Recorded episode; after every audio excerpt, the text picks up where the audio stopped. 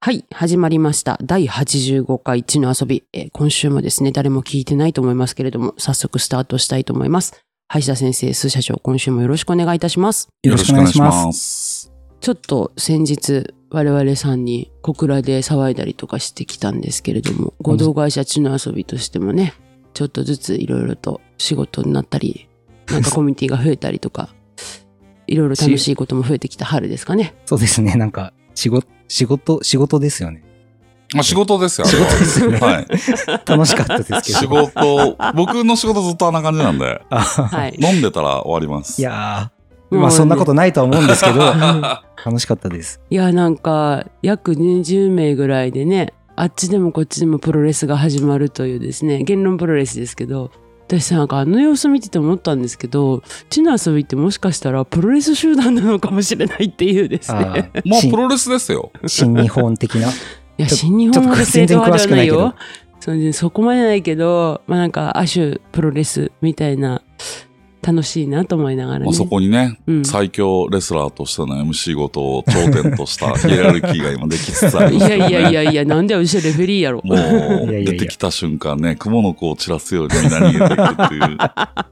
またこうやってね勝手ななんかイメージ作られますけど何人かねリスナーさんいらっしゃって初めてお会いした方もいらっしゃるんですけど見た通りですねってスーさんもごとも言われましたねあそうですね。はい、はい。何も作っておりませんので多分皆さんの想像通り、ごとはあの頂点には立っておりませんということで今週は、いや え今そういう頂点に立ってるという認識で、思ってないよ予想通りだって言ってたと思うよ。違うよなんでまあでも、このままでいいってことじゃないですかね。なんかね、なんかちょっとね、スーさんがね、あの消費者意識をね、こうね、持ち出してね、サービス精神とかがこう発生しそうになるので、だから誰も聞いてないってずっと言い続けいてるや、んだよってただいう。俺、スーさんがうん、今までこうね、言ってもタオぐらいのうんうんうん、感じでしか会ってないかうら、んうん、初めてその小倉というアウェーの地で、そうね。初めて会う人との飲み会にいるスーさんに初めて見たんだけど、そうよねやばいね、コミュ障。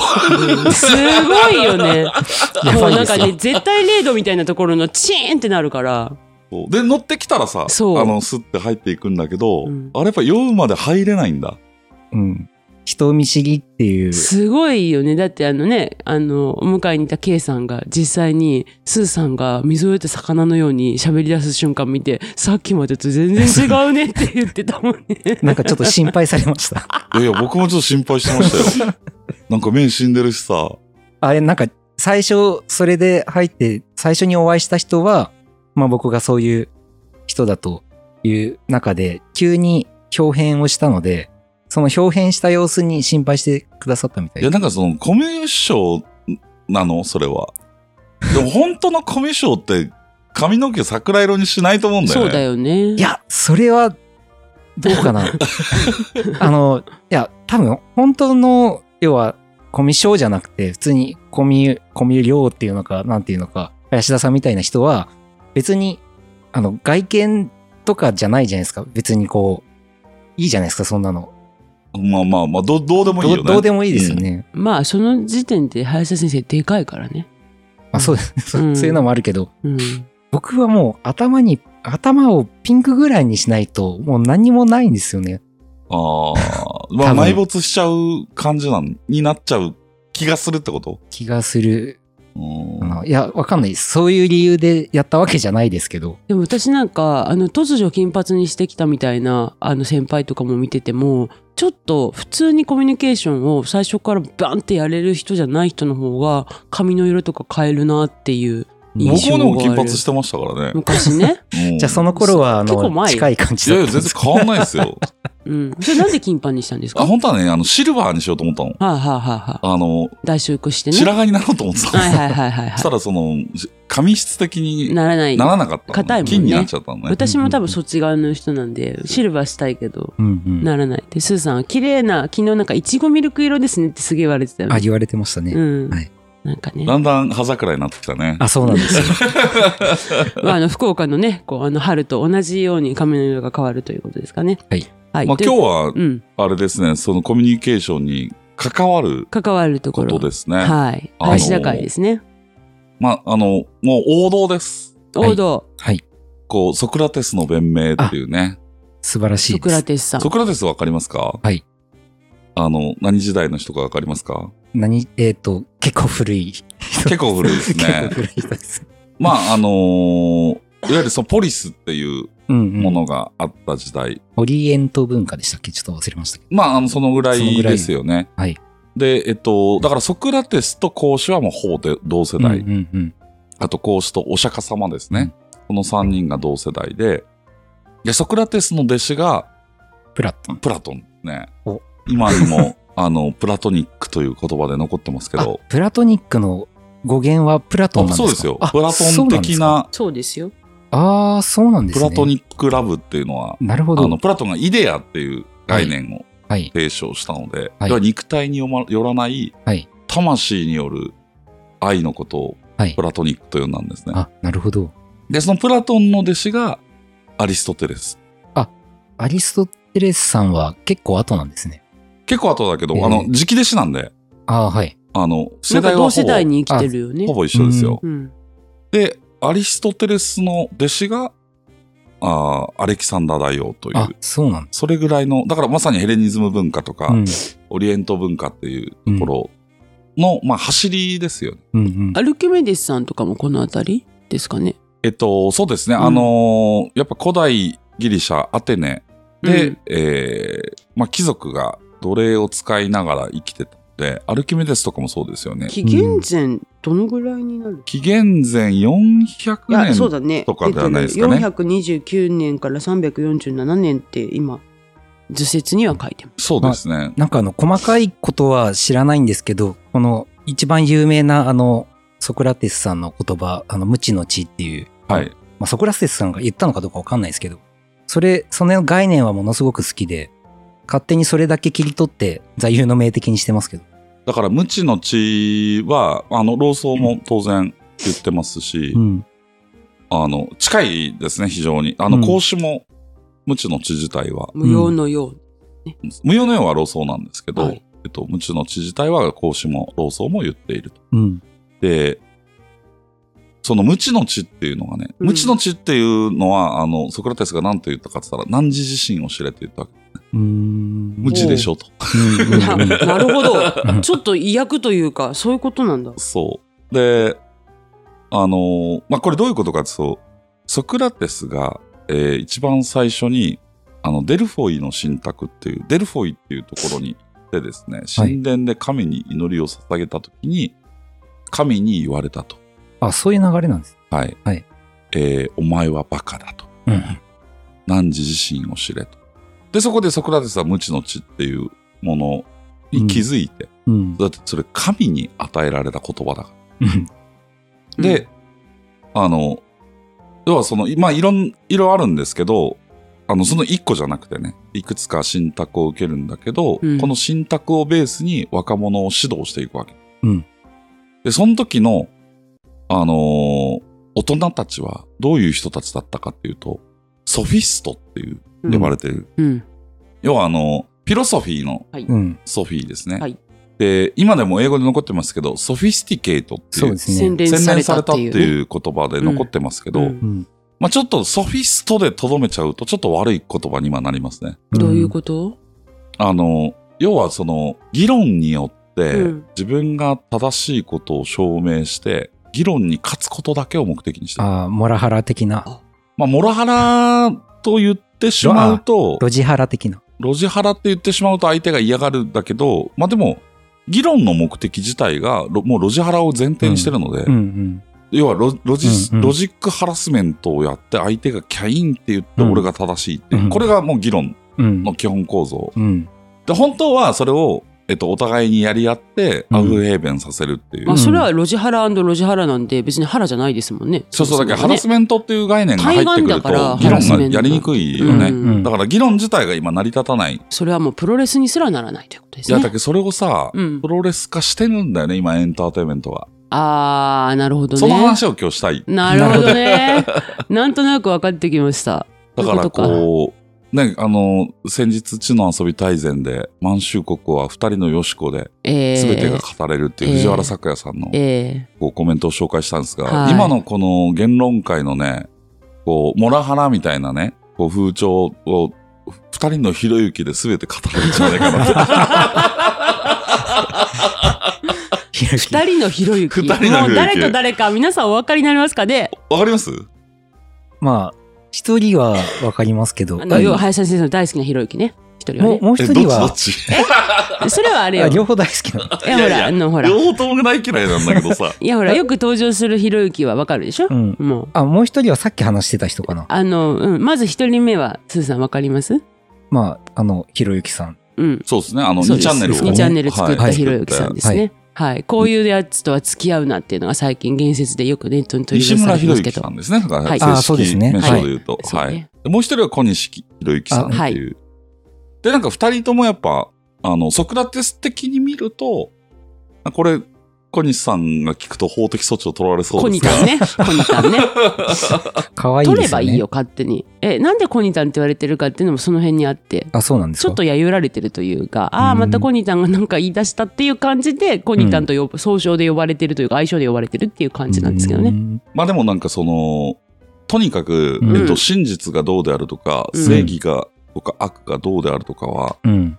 まあ彼らの中にあるかもしれないけど、うん彼らの話聞いてるとあんまり感じなくて、うん。ひたすらその相手の上げ足を取って、あの、論理的整合性を追求していってう、ん。あの、うやむやになりながら、俺が正しいだろうって主張し続けているっていう。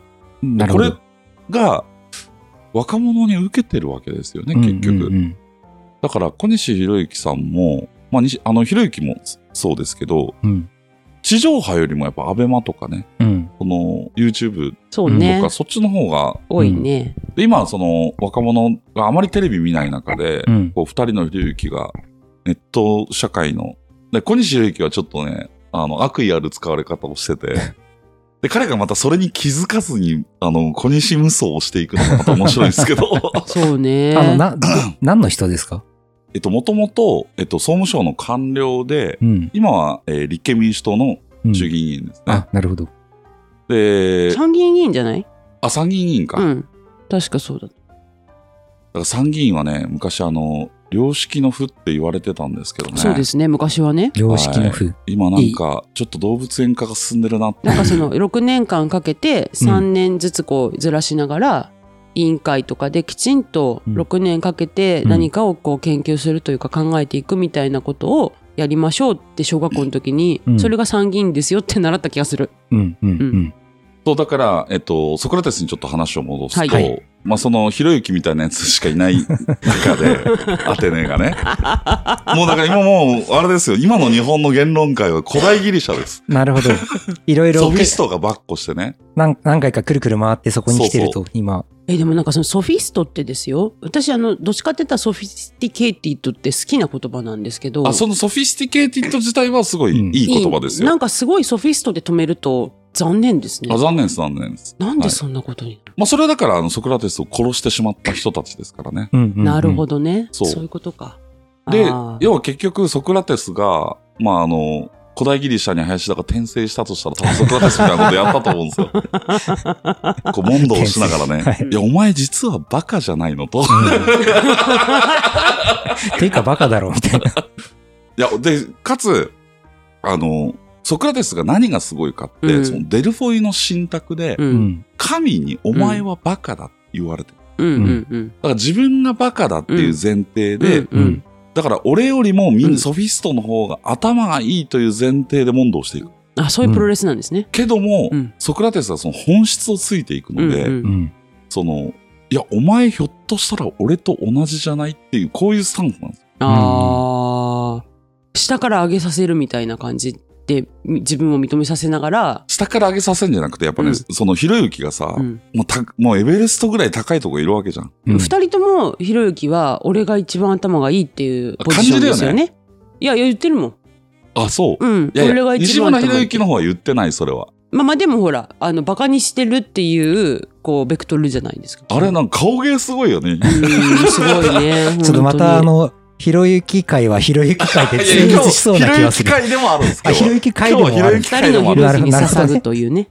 あ、そうですね。ははいいい。やいやすごいですよその話術はすごいし、うんあのそのソフィストとしての能力うん。論理のすり替えがすごいそですのよ偶二人とのもねも言わせない感じがね、だかあらあのりますよね。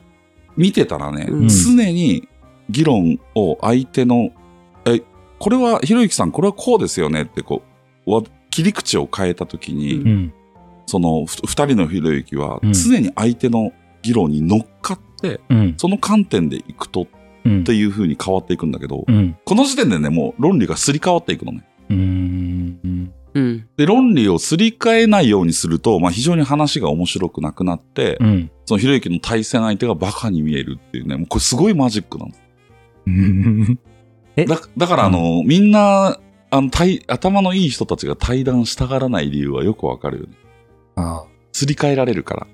あ。その、その人たちが、あの、実際、頭がいいか悪いか置いといて、その、その、ひろゆきさんたちと議論をすると、そういうふうに見えるような仕掛けを仕掛けられてしまうみたいな。あだけどまあ、ある種やっぱ頭はいいと思います。ん。そこはね。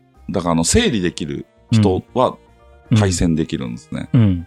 だから、あの、これも頭がいいかどうか置いといて、成田悠介とかは整理が上手なんです。うん。うん。だからそ今、うひね今、ひろゆきさんが話したのはこういうことですよね。僕が言ってるのはこういうことなんだけど、うんこの二人の間に何があるのですかねみたいな感じで、議色論戻せる戻せのるで、戻せる。うんうんうんうん。あその、ううね。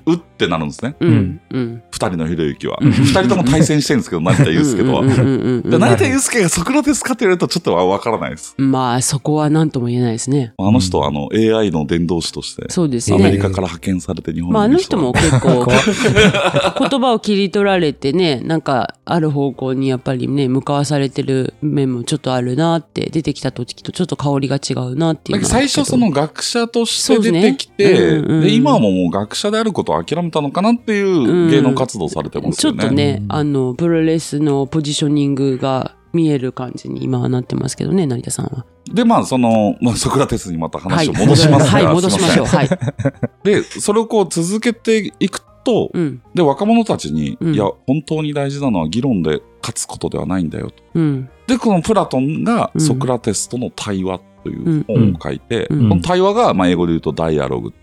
だかああ。ら今でも僕はそのファシリテーターとしてやってるのは、い、や、はいこれ今からやるのは議論じゃなくて対話なんですと。うん。ディスカッションではなくてダイアログなんですっていうのをすごく言ってるのは、うん。もう本当に古代ギリシャと一緒だなっていえうっ。と、議論と対話の違いっていうのはどうい議うとこ論ろですはか、だから先ほど言ったように、うん自分の意見と他人の意見は違う。うんうん正しい意見は一つしかない。はいはいはいはい。だから私の意見が正しいというスタンスで戦わせるのがディスカッションですね。うんうんで、対話っていうのは、うん。うん。私とあなたの間には意見の対立があるけど、うん。共通基盤があるはずだ。う。うんん。で、この共通基盤を探しながら、ううんん。それを、あの対話を発展させていくっていううん考え方なので、うんうんまあ、折り合わないことはないですね、対話では。うん。まあ、あの、100%相入れないってなかなかないですもんね。あの、100%相入れない二人うにん共通基盤があるはずだ、それを探るあ、うんええそっ作か業ら。がうんうん対話なんですね。ああ。で、何パーか見つかるっていう話ですか何パーかは絶対にあるよね。あるよっていう同ことじです空よ気ね吸ってるし、うん同じ食べ物を食べてそうるでし。すよねうん。まあそういう方向性だったら、言ったら一緒、一緒の方向ですもんね、その、んなんか、例えば、えっと、まあ、福島で悲しい事故が起きて、うん。原発絶対ダメだって言ってる人と、うんうんうんうん。おこの冬ね、う。うんん。電気代が爆上がりして、うん原発再稼働しなきゃいけないっていう人たちうはん絶対相入れないよね。うんまあね議論するとうんだけど、これは対話の力で、ううんん。どこかに着地点が必ずあるっていうスタンスが、うん。これはソクラテスとかプラトンの態度なんです。なるほどうん。う。ん。で、だから問答なんです、ソクはラいテはスいのはいね。はいはい。ずっと質問をしていく。う。うんん。で、これ、ソクラテスが、うん。あの、すごく影響力持っちゃって、うん。弟子たちがもうさ3000人みたいになるうんわけですよ。うんすごいね。だから、あの、反体制で若者たちに本質を解いていくっていうのが、釈迦と孔子とソクラテスの共通点ですね。なるほうど。んだから体、もともと体制派でありながら反体制に行って、あかあ、つなる革ほど命を起ね。こすのではなく、はいはいはい本質を解いていくっていう哲学者が、そのうん要はなんか下馬的なことするんじゃなくてっそうてそこうとそう、ですよね。世界に同時に3人現れたと。中国とインドとは西洋にね。いはいはいはいはいう。うんこれがす、まあ、あの、世界史の、すごい、いこう不思議いな位相がやっぱり一緒だったんでしょうね、そこに関しては。や、あ来るべの、き時にそういう人類がそういう時期を迎えたんじゃない、うん、そういうことですよね。ううんうんうん。で、このソクラテスの、うんこう、発言に、うんあの、疑問を持ったね、うん。若者が、デルフォイにうん信託取りに行くんですよ。はい。別の。はい。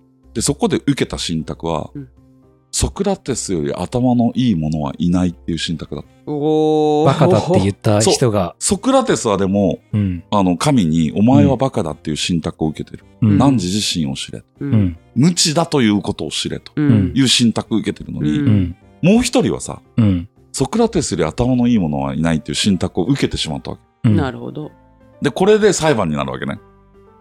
裁判になるんですおよ。前バカじゃんって。うん。あ、違う違う、お前バカだって言ってたのに頭いいじゃんと。はい。で、その裁判でソクラテスが、こう弁明していくのが、このソクラテスの弁明というああ。本なんですけど、え、その、要は、あなたはバカと言ってましたよね。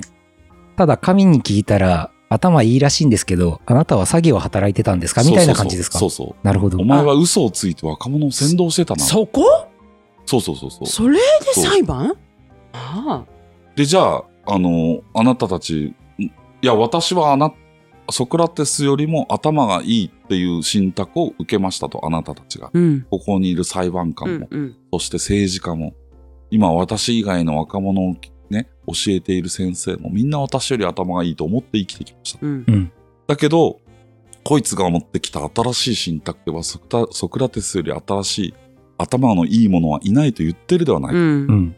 で、そこでソクラテスの弁明は、ソクラテスがその裁判の中で、いかに自分の、この、立場が神によって、かっこ、かっこたるものになるかっていうのを明らかにしていくし、非常に、これがもう哲学の始まりだとなるほど言われてる本なんですね。うん。だけど、あのーそれをその裁判官とかと問答しながら、うんで裁判官は当然ソクラテスより頭がいいですってこの中では言い切ってます。うん。だけど、こう問答を続けていくと、うんいや、あなたはひょっとしたらバカだよね。だから、私は無知であるということを知っているのに、うんあなたは無知であることを知らないという点において、うん私は頭がいいっていうのは、うんこれは神は矛盾してないっていうところに結論づくわけです、ねなるほどそれは非常にしっくりきます。しっくりくる。はいうんってことは、えっと、このソデルフォイの信託を整理すると、うんはいソクラテスはバカだという信託と、うんソクラテス以上に頭のいいものはいないっていう信託を合わせると、うん。お前ら全員ババカカやだってことだよね そうだねうんこの絵はバカと大バカしかいないっていうそう感じですね。うんで、死刑になるんです。あそれ言ったそそれれのははに法的措置を取られてね。えなんうでんそれは聞いたことある。だなんかでら、法的措置になるのえ、もうその、殺したくなるでしょだって。いやいやいやいやそれ論理になってないよだって言ってること矛盾してないもんでもほら、バカだから、裁判官さん。でもバカに頭のいい人が殺されちゃうのいや、おかしいよねバカだからそういう結論出したんじゃないまあ、バカだからって言うとあれだけど。まあ、 要はその、すべての権威がバカにされたわけですよ。うん。まあ、法廷侮辱罪みたいな話ですよね。うんうん。あー時のその元老院みたいそうなそうそうおじいちゃんたちこいがつを生かしといたらプルプルしながらこ国家が覆ってしまうと。あーなるほど、で、うんあの、その時にソクラテスは、あの、牢牢屋の番人にね、うん賄賂を渡して逃げるっていうのは普通に行われてたことなのこの当時。ほうほうほうほう腐敗してるから。なるほど、で、それをやり、やってくださいって弟子に勧められたけうど、んううんんそれをやってしまうと、うん、その、一い緒になるんや、信託を、うんこう、汚すことになるでしうょ。んその、裁判はどうでもいいんだけうど、ん神が、うん多分これ俺に課した使命だと言って、うん毒を煽って死ぬんですね。ああなるほどで、その時にう、んあの、すごい深いこと言ううんこう。毒を、死刑の宣告されてね、うん毒を煽って死ぬ俺と、うん俺に死刑を出したやつは、うんどっちが幸せなんだろうねと。なるほ ど深いけど相手に届くかなその嫌味いや、でも今、あの、2500年の時を経て届いてる、そうね僕たちに。そうねで、これを、なんかこう、改めてね思い出したのは、うんその今回の小西隆之さんの方ですね。コニタの弁明コニタンの弁明。うんコニタンの弁明でとんでもない発言うんがひどいね浮き上が相変わっらてきずて、ねまあ、何が起こったかっていうのを、まあスーさんにそうねざっくはりい、とおね、願いしまにす。説明しておくと、うんはいえっと、高市早苗さんがうん総務大臣だった時うに、んえっと、放送法を乱用して、ううんんえっと、放送を、その権、放送権力に介入するような動きが安倍さんと二人あったといううんうん。告発が小西議員からなされました。ううんん。で、証拠の書類が総務省の書類とされるものが出てきましうた。んみたいなやり取りをしてる。うんでしてる中で、うんえっと、憲法審査会っていうのをね、うん国会会期中に毎週やってるんでうす。うんん。あ、これ毎週やってんですね毎週やってるんですよ。毎国週やってる会会期中はね。ううんんで、その国会で話し合われたことが違憲かどうかっていうのをう、ん議員たちがチェックするっていうのをやってて、うんうん。で、小西博之さんはその筆頭幹事だったの。うん。で、毎週やる意味がわからない。うん。そんなんチェックできない。猿のやることだっていうね野蛮人のやる。うんうん猿以下だみたいなことを言って、うん。しかもそれはオフレコですって言って発言したんだけど、うん。まあこれは記者たちにとってみると、うん。あの、すごい、あの、不可解なんですよね。要は、うん今日はオンレコですっつって話しながら、うん。途中で、こっからオフレコなんだけどって言って猿発言をした。うん。で、またオンレコに戻るんだけど、うんいや、レコーダー回ってる中でいきなりオフレコって言われてもオフレコにならないですよねっていうのが、まあ記者の言い分で。うん。で、そのやりとりをずっとやってたんだけど、うん。なんとその中で、うん。小西議員が、うんこの、LINE でね、うん。産経新聞の記者に、うんあの、これを訂正記事出さないんだったら、うん。あの、法的措置を取りますっていう。うん。うんで、今問題になってるのは、これは、その、マスコミ、メディアに対する、うんあの、圧権力力の圧力じゃないのかうっんうん。ていう、うん。その小西さん自身が高市さんに対してうん。言ってたことを、うん。小西さんは自分おで前ややっっててるんとじゃんっていう話よねちもょう、あ、の、大ブーメランです、だから。なるほど。うんちょっと、難しいですね。いや、難しくないですよ、何も。あの、だから小西さんがもう高市さんに対して、あの、前提条件に言うと僕は高市さんのさんそんな好きじゃないんですけど、うんあの、これが本当だったら議員辞職しろって、大。臣だけじゃなくて議員も辞めなさいって言って高市さんが受けてたとっていう発言したから追い詰めてんだけど、うん追い詰められてもないんだけど、ううんん。それをブーメラン返ってきたんだから小西さんは議員辞職すべきだと。なるほど。同じ論理だからうねんいやちょっと、あの、よくわかんないんで、少し確認したいことがありますけど、その、高市早苗さんは、んその、まあ、あの、えっ、と、メディアに圧力って言っても、まあ、いろんなかけ方があると思うんですけど、どう、な、どういう、どういう圧力をかけたんですかだからそれがわかんないんですよ。わかんないんですね。そうそうそう。でそうね明らかにされてないのでで、それで、まあ、いわゆる一般的な慣習としてちょっとわかんないんですけど、その記者さんが、まあ、誰かに取材するときに、まあ、取材される方も、結局、あの、断ったりとか、条件つけたりとかっていう権利は多分あると思うんですよね。で、その上で、その、最初から、なんか自分はたまにオフレコのことも話す。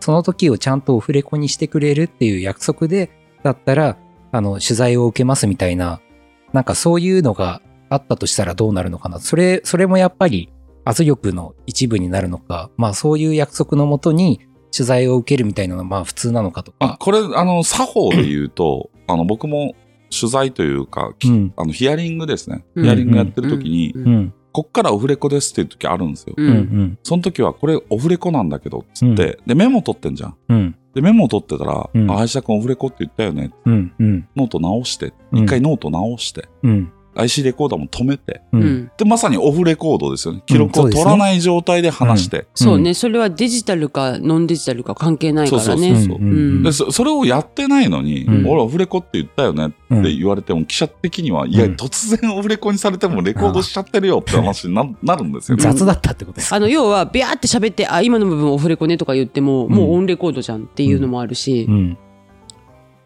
で、あの、要は何が言いたいかっていうと、はい。あの、自分が、例えばその放送法というものをね、うんまあ、総務省時代所管してたらしいと。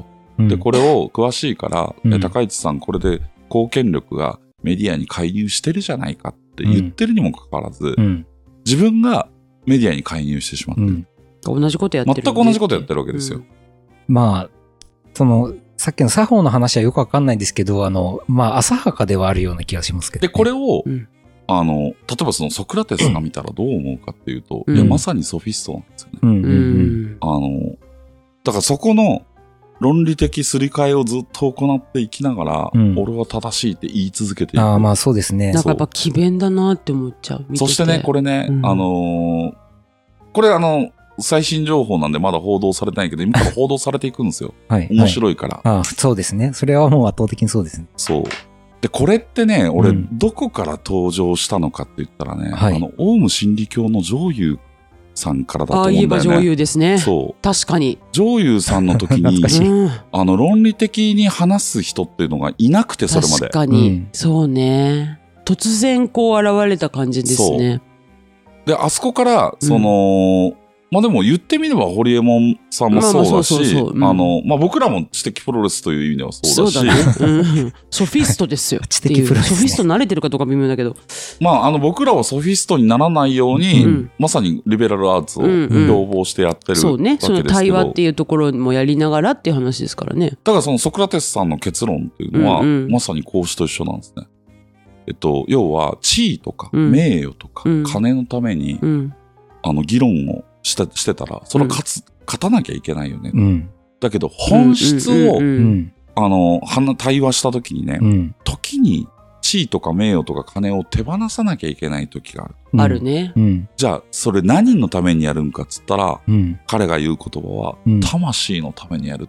ああ、はいはいすごくはいすごく共感します。で、その魂が最高のパフォーマンスを発揮できる状態を、ううんん、彼は徳と呼んだのなるほどうん。